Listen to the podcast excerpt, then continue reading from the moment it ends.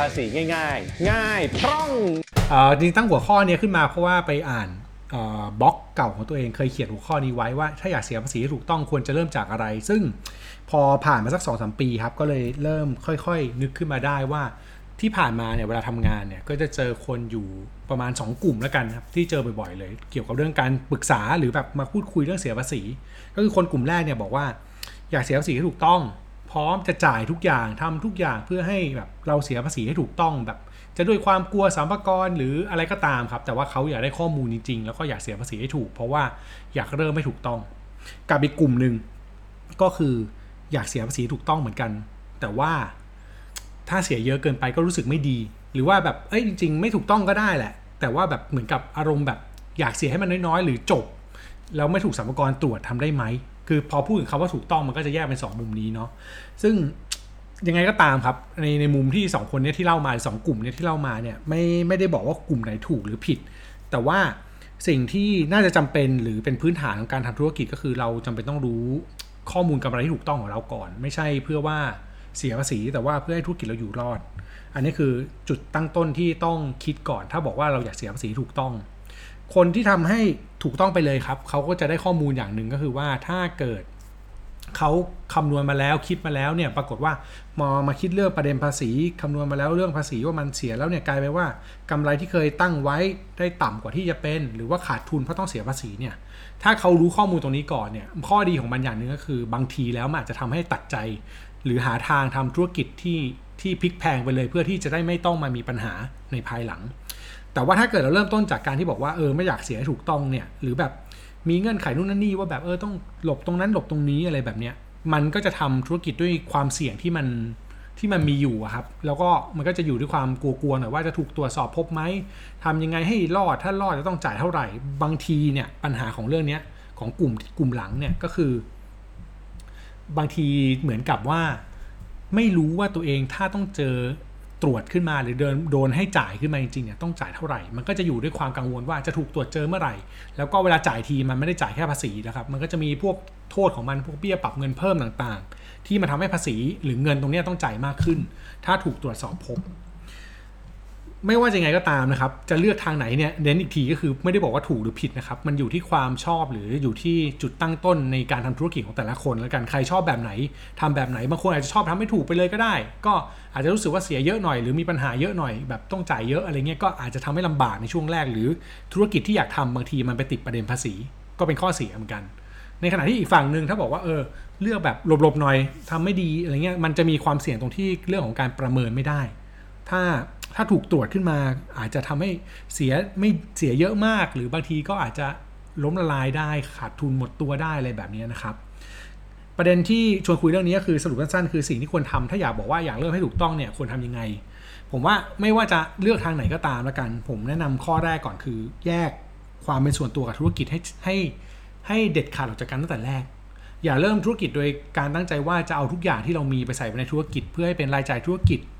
แต่ให้คิดไปเลยครับว่าไอ้ที่เราจะอยู่กับธุรกิจเนี่ยก็คือ ของใหม่ที่มันเกิดขึ้นมาเนี่ยธุรกิจตรงนี้เนี่ยไม่ว่าเราจะทำในรูปแบบไหนก็ตามนะครับ อันนี้พูดรวมถึงการเป็นบุคคลหรือว่านิติบุคคลด้วย แยกออกจากการให้ขาดเลย สิ่งที่ต้องใส่ในธุรกิจนั่นก็คือ รายได้ที่เกิดจากธุรกิจ ค่าใช้จ่ายที่เกิดจากธุรกิจ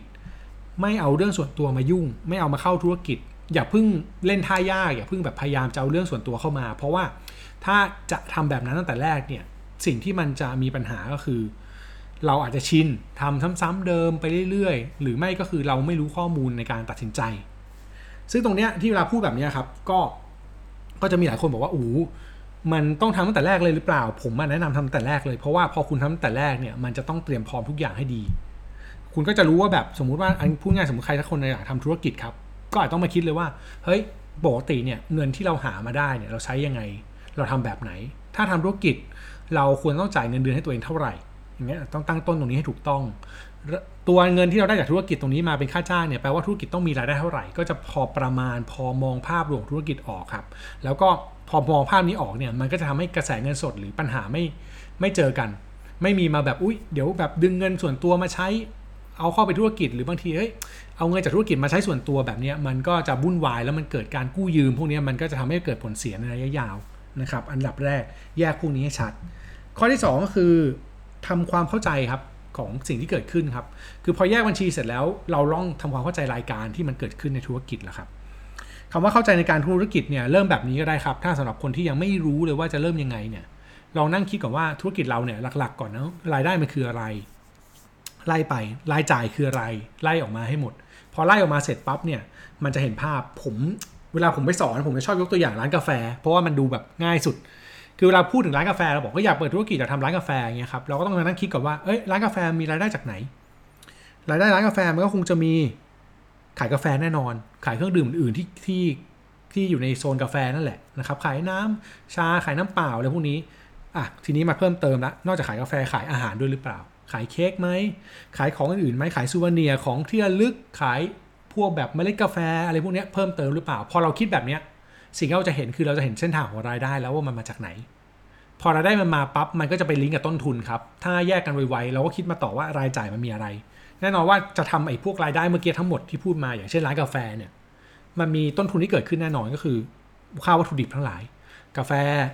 ค่าของค่านู่นค่านี่อะไรต่างๆอาจต้องมีเรื่องของเครื่องชง มีอะไรพวกนี้ที่มันต้องใช้ละมันก็จะ list ออกมาได้ แล้วก็มันก็มีค่าจ่ายผู้บริหารละต้องจ้างคนไหมล่ะพนักงานต้องมีค่าน้ำค่าไฟ ที่ทำร้านอยู่ต้องเช่าเขาหรือเปล่าอะมีเงินเดือนตัวเองที่เมื่อกี้เราคิดไว้ ตกแต่งร้านต้องตกแต่งไหมอะไรเงี้ยครับมันก็จะมีเรื่องพวกนี้เกิดขึ้นมา ซึ่งพอเรา list พวกนี้ออกมาได้ปั๊บเราก็จะเห็นตัวเลขบางอย่างที่เราจะใช้ในการประเมินเรื่องของกระแสเงินสด จะเห็นว่าผมยังไม่แตะภาษีเลยนะ แต่ว่าที่พูดถึงตรงนี้คือพอ พูดเรื่องกระแสเงินสดขึ้นมา ก็จะรู้ว่าเอ้ยรายจ่ายต่อเดือนมันต้องอยู่ประมาณที่เท่าไหร่ เงินลงทุนที่ต้องซื้อของตกแต่งพวกนี้ต้องใช้เท่าไหร่ พวกนี้มันก็จะประมาณพวกนี้ให้ถูกต้องได้นะครับ แล้วก็ถ้าเป็นไปได้ก็เอาเก็บเอกสารแต่แรกเลยก็คือ พวกจ่ายที่จ่ายไปทั้งหมดครับ เก็บหลักฐานมาทำบัญชีทำให้ทุกอย่าง เพื่อที่จะได้เห็นข้อมูลแล้วก็ประเมินสถานการณ์ได้ พอรู้พวกนี้เสร็จมันก็จะรู้อย่างที่บอกไปเนาะเงิน พอใช้กี่เดือนกี่เดือนจะคืนทุน ถ้าอยู่แบบนี้กี่เดือนเงินจะหมด อะไรเงี้ยรายได้กี่เดือนถ้าไม่มี จะอยู่ยังไงอะไรแบบนี้เราก็จะมองหาทางหรือป้องกันได้อย่างถูกต้องเหมือนกับการวางแผนล่วงหน้าครับ อันนี้ข้อที่ 2 พอทำข้อที่ 2 แบบนี้ไปเรื่อยๆยังไม่โดยที่ยังไม่ต้องเข้าใจบัญชีและภาษีเนี่ยมันจะมาจบตรงข้อที่ 3 ก็คือว่าพอมันเกิดเหตุการณ์ที่เกิดขึ้นทั้งหมด คือมันค่อนข้างย้อนแย้งนิดนึงคือเวลาเราจะเรียนเรื่องความรู้เรื่องภาษีเราก็จะไปเรียนว่าภาษีพื้นฐานมีอะไรต้องมีแวดต้องมีเงินได้ต้องมีอะไรแบบนี้แต่ว่าจริงๆแล้วถ้าเราเรียนจากธุรกิจเราครับเราก็จะไปนั่งทำความเข้าใจเช่น รูปแบบธุรกิจเราเป็นแบบไหน รูปแบบธุรกิจเราร้านกาแฟเนี่ยมันเป็นได้ทั้งบุคคลหรือนิติบุคคลเนาะก็คือจดบริษัทก็ได้หรือไม่จดก็ได้ จะเปิดร้านแบบไหนพอเปิดแบบไหนปั๊บสิ่งที่มันจะวิ่งไปหามันก็คือเรื่องภาษีเงินได้ เราก็จะต้องทำความเข้าใจในส่วนที่มันเกี่ยวกับเราก็พออ่าถ้าเกิดเปิดเป็นบริษัททำเป็นร้านกาแฟ มีรายได้เข้ามาจ่ายเงินเดือนให้ตัวเองไอ้ส่วนเงินเดือนตัวเองก็ต้องมาเสียภาษีบุคคลธรรมดาอีกเนาะอย่างเงี้ยเราก็จะพอเอ้ยเก็ตภาพเห็นภาพออก พอรู้รูปแบบเสร็จเรียบร้อยครับหลังจากนั้นไอ้ transaction หรือว่ารายการที่เราคุยกันเมื่อกี้ครับ ขายที่มันเกิดขึ้น ร้านกาแฟที่ขายมาของที่ขายกาแฟอะไรต่างๆ มันมีรายการที่เกิดขึ้นพวกนี้เนี่ยมันมีภาษีที่เกี่ยวข้องในตัวไหมก็อาจจะเป็นเรื่องของแวดรายได้ถึงล้านแปดไม่ต้องจดแวดหรือเปล่า เราก็จะต้องเริ่มทำความเข้าใจแล้วเอ้ยลูกค้ามาซื้อปกติร้านกาแฟเวลาซื้อเนี่ยเราไปซื้อกาแฟมันจะมีบินออกให้นี่ว่ามันไม่ต้องออกมันต้องออกแบบกับภาษีแบบไหน มันสามารถออกเป็นอย่างย่อได้หรือเปล่าว่าร้านอาหารส่วนใหญ่เขาออกแบบอย่างย่อนะเรื่องพวกนี้มันจะเกิดจากการ สังเกตครับแล้วก็ทำตามโมเดลที่เขาทำถูกต้อง เวลาทำเราก็จะพอคิดได้อ๋อมันต้องมีเครื่องเก็บเงิน เครื่องเก็บเงินต้องไปลิงก์กับเรื่องของภาษี มันต้องไปขอกรมสรรพากรไหมว่าอะไรเงี้ยพวกนี้มันก็จะทำให้เราค่อยๆทำความเข้าใจไปเรื่อยๆครับแล้วก็เอาเรื่องภาษีมาจับ พอภาษีมาจับเสร็จก็จะเห็นว่าอ๋อพอมี7%มีรายได้มีแวดราคาขายก็ต้องเปลี่ยนหรือเปล่า เมื่อกี้ที่เราตั้งใจไว้จะขายแก้วแล้วเท่านี้อาจจะไม่พอแล้วพอมีเรื่องแวดมันมากระทบกับรายได้เราก็ต้องไปตั้งราคาเพิ่มไหมให้ขายได้ พวกนี้มันก็จะเป็นเรื่องที่ค่อยๆ ตามมาเรื่อยๆ รายจ่ายก็เหมือนกันครับ มีอะไรบ้างรายจ่ายเมื่อกี้ที่ไล่มาทั้งหมดค่าน้ำค่าไฟค่าเช่า อันไหนมันต้องจ่ายต้องหักภาษีบ้าง อันไหนจ่ายแล้วไม่ต้องหัก อันไหนถ้าแบบเราจดแวดต้องขอใบกำกับหรือเปล่าอะไรแบบเนี้ย ซึ่งตรงเนี้ยพอพอพูดบอกว่าจะเริ่มไม่ถูกต้องเราจะเห็นความยุ่งยากอะเพราะรายการมันจะเยอะมาก แต่ว่าผมบอกอย่างหนึงก็คือธุรกิจมันมีข้อดีอย่างหนึ่งคือมันเป็นรายการซ้ำๆสิ่งที่มันเกิดขึ้นแล้วมันจะเกิดขึ้นเหมือนเดิมครับ ทุกเดือนคุณต้องจ่ายพวกเนี้ย คุณก็จะเริ่มเข้าใจแล้วว่าอ๋อถ้าจ่ายค่าไอ้พวกนี้ต้องออกใบแบบนี้นะ ถ้าขายอะไรอะไรแบบนี้จะต้องออกแบบนี้นะ ซึ่งข้อดีตรงนี้ไม่ใช่สิไม่ใช่ข้อดีสิ ซึ่งตัวช่วยตรงนี้ก็คือ ถ้ามีนักบัญชีหรือมีคนวางระบบตั้งแต่เบื้องต้นให้ครับ เราก็จะพอจะทำให้ทุกอย่างมันง่ายขึ้นได้ จัดการบริหารพวกนี้ให้ง่ายขึ้น รวมทุกอย่างให้เรียบร้อย แล้วมันก็จะวิ่งกลับไปในลูปเดิมครับ สุดท้ายมันก็จะวิ่งกลับไปที่อันแรกคือรายได้ เข้าบัญชีที่ถูกต้อง พอเข้าเสร็จแล้วมีรายได้อะไรเพิ่มมาศึกษารายการพวกนี้เพิ่มเติมนะ แล้วก็มาออกเอกสารพวกนี้วนให้ถูกต้อง พอวางแบบนี้เสร็จปั๊บเรียบร้อย สิ่งที่ต้องทำอันดับสุดท้ายแล้วกัน อันนี้แถมให้ก็คือ เอาข้อมูลทั้งหมดที่มันเกิดขึ้นนะครับ มาประเมินครับ รู้ว่าไอพอที่รายการทั้งหมดที่มันเกิดขึ้นเนี่ย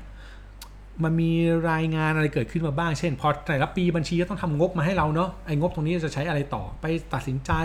ไปใช้เป็นงบแสดงงบดุลในการงบสดงฐานะการเงินดีกว่า งบสดงฐานะการเงินในการจัดการตัดสินใจ งบกำไรขาดทุน มีกำไรเปล่าทำความเข้าใจกับตัวเลขว่ามันคืออะไรนะครับ สินทรัพย์นี้สินทุนอะไรพวกนี้เราก็จะค่อยๆ เข้าใจพวกนี้มากขึ้น ฟังมาถึงตรงนี้ผมบอกเลยว่าจริงๆแล้วใครฟังอาจจะรู้สึกว่ามันโอ้โหมันก็เยอะเนอะมันก็วุ่นวายเนอะแต่นี่คือสิ่งที่ต้องค่อย ๆ เรียนรู้มันแบบซ้ำๆครับ มันคือจิ๊กซอว์ในการทำธุรกิจ อย่างน้อยให้รู้ว่าเวลาเกิดเหตุการณ์เราต้องทำอะไร ก็จะทำให้เราเนี่ยง่ายขึ้น พอเราทำได้ได้แต่ละขั้นตอนแบบนี้ไปเรื่อยๆเนี่ยมันก็จะค่อยต่อจุดให้ถูกต้อง พอพูดมาถึงตรงนี้ก็จะมีคนถามเวลาแบบไปบรรยายอะไรแบบนี้นะครับด้วยด้วยความอันนี้เป็นขับเฮานิดนึงอาจจะไม่เห็นหน้าต้องคิดตามเยอะหน่อย แต่เวลาไปสอนอะไรแบบนี้ครับก็จะมีคนถามต่อว่าเฮ้ยแบบที่ผ่านมาไม่เคยทำเลยอะแบบจะมาเริ่มให้ถูกต้องเนี่ยยังไงดี จริงๆแล้วไม่ว่าจะเริ่มทำหรือว่าทำมานานแล้ว ถ้าอยากแก้ไขครับ ก็ต้องกลับไปรื้อครับรื้อทุกอย่างให้ถูกต้องก่อน สิ่งที่ผ่านมาที่มันผิดอะเราเราแก้อาจจะแก้ไม่ได้หรือแก้ไม่ทันตอนนี้ไม่เป็นไรนะแต่ว่าสิ่งที่เริ่มต่อไปต้องทำให้ถูกต้อง ซึ่งผมเน้นแบบนี้แล้วกันว่าถ้าเกิดใครที่เพิ่งเริ่มจะง่ายครับ แต่ถ้าใครที่จะไปรื้อของเก่าเนี่ยจะยาก เพราะว่ามันมีข้อผิดพลาดเก่าๆที่มันติดตัวมาอยู่แล้ว ดังนั้นสิ่งที่ต้องระวังก็คือ ทุกอย่างพวกนี้เนี่ยทำให้มันเป็นระบบมากที่สุด สุดท้ายแล้วกันนะข้อสังเกตหนึ่งที่อยากฝากไว้นะครับ ก็คือถ้าเราทำถูกต้องพวกนี้ที่เล่ามาทั้งหมดเนี่ยมันจะปลายทางมันจะดีมากก็คือ รายงานการเงินต่างๆ งบต่างๆ พวกนี้มันจะถูกต้องแบบไม่ต้องหลบ ไม่ต้องหลบภาษี แล้วเราก็จะประเมินได้ด้วยว่าตัวเลขภาษีตรงนี้ที่จ่ายมันคือมากที่สุดแล้วแหละ คือถ้าเราไม่ผิดเนี่ยก็แปลว่าถ้าสัมภาระตรวจเนี่ยมันแปลว่าเราอาจต้องเจอแค่สัมภาระถามประเด็น หรือแบบอยากจะได้ประเด็นภาษีเพิ่ม ซึ่งมันอยู่ที่เราแหละครับว่าเราจะยอมไม่ยอม แต่ถ้าเราทำไม่ถูกเนี่ยเวลาสัมภาระตรวจเนี่ยเราจะต้องกลัวหมดทุกอย่างว่าเขาจะประเมินอะไรเราบ้าง แล้วเวลาประเมินถ้าในมุมสัมภาระมีข้อมูลที่มากกว่าเรา เราเองก็จะปฏิเสธตรงนี้ไม่ได้ เราก็มักจะต้องจ่ายเพิ่ม แล้วพอจ่ายเพิ่มมันก็กลายเป็นต้นทุนเพิ่ม พอเป็นต้นทุนเพิ่มเราไม่ได้ลงบัญชีถูกต้อง เราก็ตัดสินใจต่อไม่ได้ มันก็จะวนเป็นลูปแบบนี้ไปเรื่อยๆนะครับนั้นสุดท้ายแล้วผมเชื่ออย่างหนึ่งว่า ถ้าจะให้ภาษีมันถูกต้องอะมันอาจจะไม่มีทางลัด เพียงแต่ว่าเราต้องเข้าใจจุดที่มันผิดพลาดในแต่ละช่องทางนะครับแต่ว่าทางนี้ทั้งนั้นเล่ามาถึงตรงนี้ก็ย้ำอีกทีหนึ่งว่า ไม่ว่าจะยังไงก็ตามครับ ใครจะเลือกแบบไหนยังไงก็ได้นะครับ จะบอกว่าเอ้ยฟังพี่หนอบแล้วแบบไม่อินว่ะอยากจะทำอยากจะหลบอะ ก็หลบได้นะครับ เพียงแต่ว่าสุดท้ายแล้วธุรกิจของเราอะเราอยากให้มันออกมาเป็นรูปแบบไหน มันไม่มีทางที่เราจะหลบแล้วให้ข้อมูลถูกต้องได้ อันนี้มันคือข้อเท็จจริงก่อน ดังนั้นก็เลือกทางที่คิดว่าเหมาะกับตัวเองครับ อันนี้เป็นสิ่งที่อยากฝากไว้ในตอนสุดท้ายนี้ครับ ภาษีง่าย ๆ ง่ายพร่อง